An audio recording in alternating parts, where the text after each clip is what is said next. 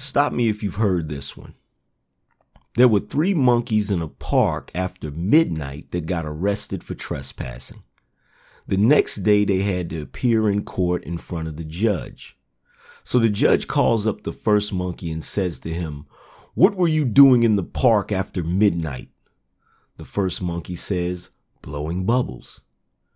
The judge then calls up the second monkey and asks him the same question. The second monkey says, "Blowing bubbles." Frustrated with the whole ordeal, the judge calls up the last monkey and says, "Let me guess, you were blowing bubbles too." And the last monkey says, "No, I'm Bubbles." Now that's a pretty funny joke. And there are numerous versions of this joke floating all over the internet.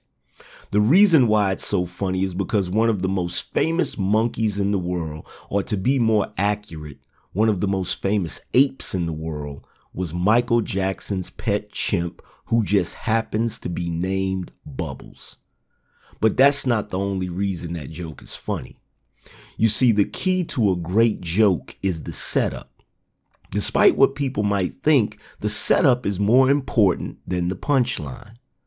But why was I thinking about that particular joke this morning? Well, we'll get back to that in a second. Because this morning I was also thinking about YouTube and what an interesting place it is.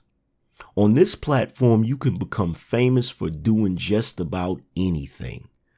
There's actually a father-son duo who cut things in half to see what's inside of them. For instance, they'll cut open a Sega Genesis or an iPhone. The amazing thing about it is they actually get views. And I'm talking millions upon millions of views. Who knew that that many people were interested in seeing what's inside a Sega Genesis? There are even channels that do nothing more than whisper into the mic like this.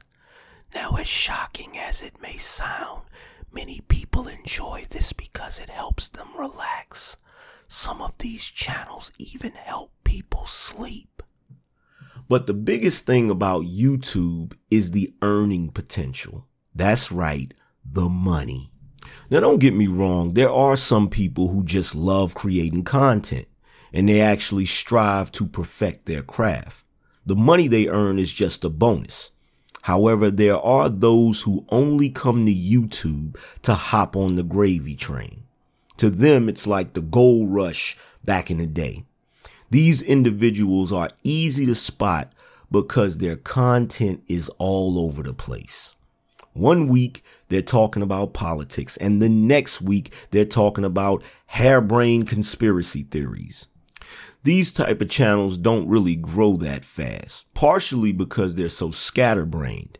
You see, once they actually find an audience, or to be more accurate, once their audience finds them, they usually ostracize the audience by jumping on topics that don't fit their newly found demographic.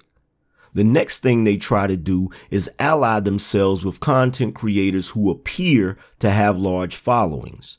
The reason why I say appear is because these amateur content creators are too naive to realize that some YouTubers actually cheat by purchasing subscribers.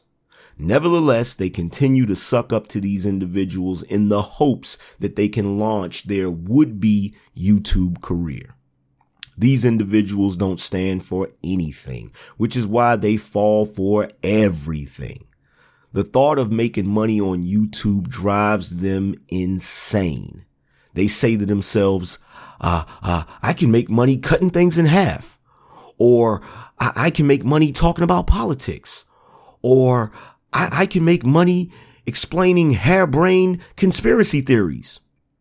But what they don't realize is the fact that they can make money on YouTube doing anything. They can even make money blowing bubbles. But yo, you guys tell me what you think down in the comment section below. As always, remember to like, share, and subscribe.